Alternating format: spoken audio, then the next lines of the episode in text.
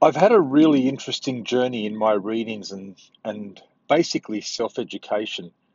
About 10 years ago, actually, it's more like 15 years ago, I started toying with the idea of the meaning of life. And through that, that whole journey, early on, I thought the meaning of life was happiness. And then I kind of left it for a while, and then I came back to the meaning of life, and this is not about the meaning of life, but I started to understand the difference between purpose and meaning, and that's a discussion for another day. But this whole concept of we seek meaning, we seek purpose, we seek context, it's been everywhere, all through it's all through society and it's been all in my head. But here's the thing, my my reading and my learning has moved me away from the philosophical, not away from, but I've augmented it. I've gone from my whole trying to work it out myself, like the Dr. Csikszentmihalyi with the flow, to um, the, the learned optimism, to really down to Alan Watts, which started to get very, very esoteric. And I absolutely love Alan Watts. I've got to be, I think I'm one of his biggest fans. But it still wasn't enough. So then what I've done, what I've stumbled upon is is this whole idea of stoicism.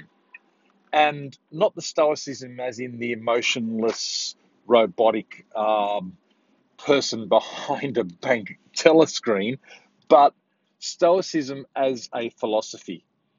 And this is the the Stoicism that's informed, you know, it's been it's been with us for over two thousand years. The, the likes of Marcus Aurelius, the uh, the basically pretty much one of the, the most powerful people ever to have lived on the planet as the emperor of Rome, through to Epictetus, who was a slave, through to Seneca, who was who was a philosopher, and their readings and the, and the modern readings of, of modern interpretations of, of Stoicism has started to blend in really nicely with where I was with meaning of life, where I was with purpose, where I was with this esoteric idea of the you, which is a Alan Watts type concept of like what is the ego, breaking down the ego, the whole Buddhist teachings mixed in with philosophical teachings. It, it's it's all there. So what I want to do through this podcast, I think going forward, is to I think it's going to be more of a diary than a than a you should do this, do that. There are lots of lots and lots of podcasts about philosophy. There are lots of them about how to self improvement. There are a few about Stoicism, and they are fantastic but they are few and far between. I'm thinking of naming this the Stoic leader or the Stoic manager. The reason I want to go down that track is that philosophy tends to be thought of as a simply a again esoteric or as a navel gazing type of exercise. Oh the philosopher in the corner. But it's not that. Stoicism has taught me that philosophy is actually perhaps the most practical thing you can do in your life. And what better way to show that or to share that than to do it through the most practical thing that we all know, which is our work. So, whether you're working as a leader, whether you're working as a manager, whether you're working basically managing yourself, because really at, at the end, we're managing ourselves, we're leading ourselves. I would like to put the spin on stoicism for, as a from the perspective of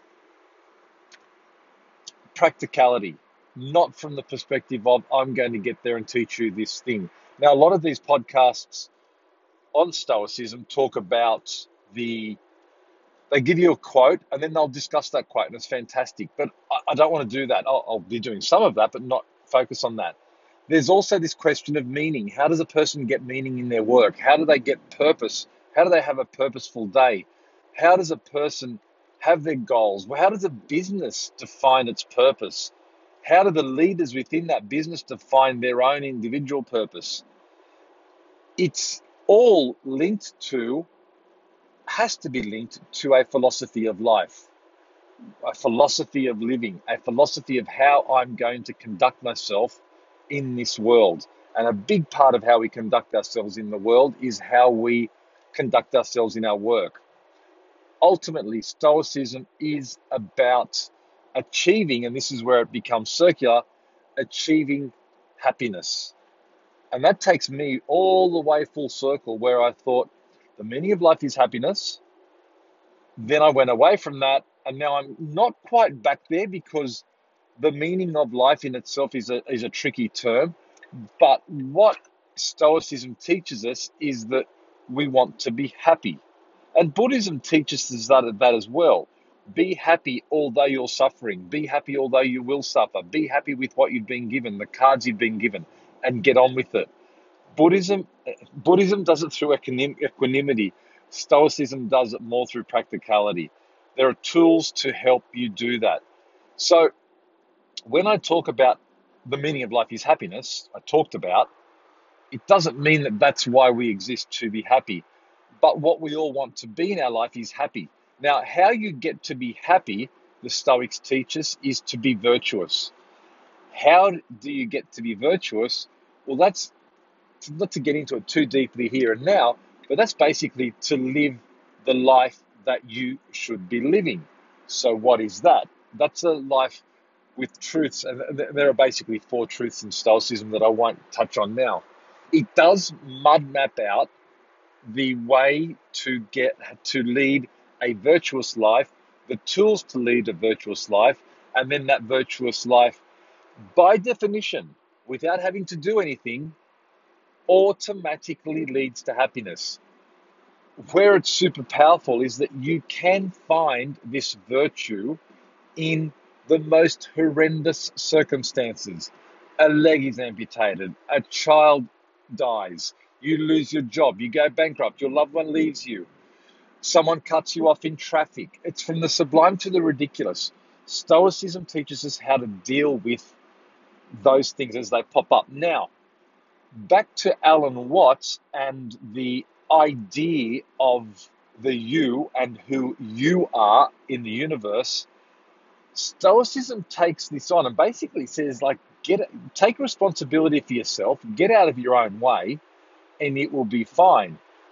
Where the where the Watsonian esoteric teachings come into it is they help define who the you, Y O U, actually is or is not. So I'm going to try to explore this deep, very, very deep, and yet very, very practical of like, who am I? What is my ego? Does it even exist? How does that apply to business? Who am I in terms of myself and my meaning, happiness, virtue, and then the stoic practical tools to get there? So as I said, it's going to be a bit more of a diary because one of the things that Stoicism teaches us is to diarize. They will diarize, people who are Stoics will diarize in the morning and they'll diarize in the evening. Now, not everyone can do that, um, but you should try to do it every day. I'm just trying to break into this diarizing, and I find that I'm just better with my mouth than I am with well, I'm okay with the pen and paper or a keyboard, but I am good with my mouth. It just my mouth can keep up with my thoughts more than my typing on a keyboard can. So I'll be doing this now. I don't know. I'm always. I'm not going to be doing the thing of like, oh, today I had a bad day and I should have done this and should have done that. It won't be dominated by that. I'm going to try to do my diary in a contextual way that might relate to other people perhaps as I go through this, you'll also feel and say, like, my God, that, yeah, I went through that today. Well, I'm grappling with that issue as well. The thing that I do and I have learnt is that you're not there. And I've also learnt that I'm not there. Even the greatest teachers of Stoicism have not attained the status that they call a sage or a sage. In Buddhism, you'd call them like a guru, guru swami, but but there is no such thing as a sage. The sage is the epitome of a stoic person. The stage is the sage is a person it's such a high bar to reach that no one has reached it that we know, but it points us to the picture of perfection that we can strive for and aim for. Now, there's guys like Aurelius and Epictetus and Seneca. They perhaps got close, but they were not sages. And we know that from their writings because they struggled and struggled and struggled. Life is, after all, a struggle. That struggle that they went through is, is absolutely symptomatic of all of our lives. Stoicism teaches us how to do things, how to live a virtuous life, and we will fail. In dealing with that failure is how we lead our stoic life. So you will fail. I am failing now. And the reason for the journaling is that you basically put down on paper, on, on something, you go back over your day, you think back and you think, where did I fail? What could I have done better? And what have I done well? What I haven't done well is to do the journaling. I'm going to start by writing it as well and doing these verbal ones. I don't know how much I'll keep doing it, but I'm going to try. I will fail and I'll have to pick myself back up. So I hope this opens up a little for you in terms of uh, where the podcast is going. It also perhaps opens up in terms of this this triumvirate of stoicism, meaning, and personal discovery. We're all dealing with it. We just keep quiet about it. We don't want to talk about it. We we sit there and we daydream and think, oh my God, these all these bad things are happening to me. Why me? Why me? This is the stuff that I hope this podcast can help you with. The first, the first and most fundamental thing is the question of control. What Stoicism teaches us is that you should only, only concern yourself with things that you can control. And the only thing you can control is your own actions. And this is where Stoicism is very much a practical philosophy.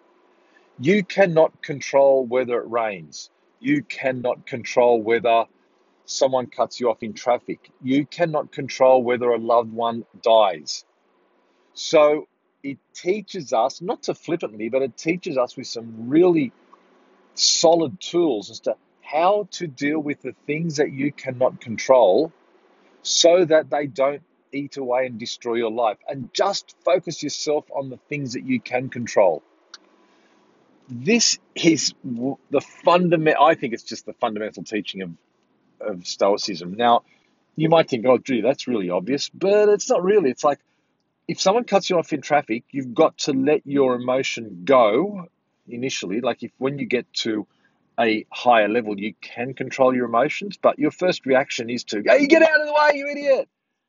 But then what you very quickly do, and the more practiced you are, the better you get at this, is you reel those emotions in, and your action is not to get carried away. Your action is not to let your blood pressure spike. Your action is to, in your prefrontal cortex, in your consciousness, and this is the world of Alan Watts, what is conscious, but in your consciousness, you will notice that you're happy you're doing this and you will take control of your emotions because your emotions are the remnants of your reptilian brain that we needed back to survive hundreds of thousands of years ago.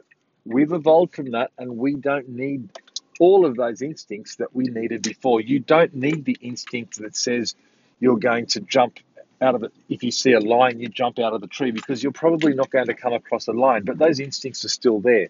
So, consciousness who am I? Meaning of life practical practical everyday tools on how to live your life and deal with stress and get and get motivated. That's what we're going to do. I hope you're along for the journey. I'm Stephen DiPietro. Thanks for tuning in.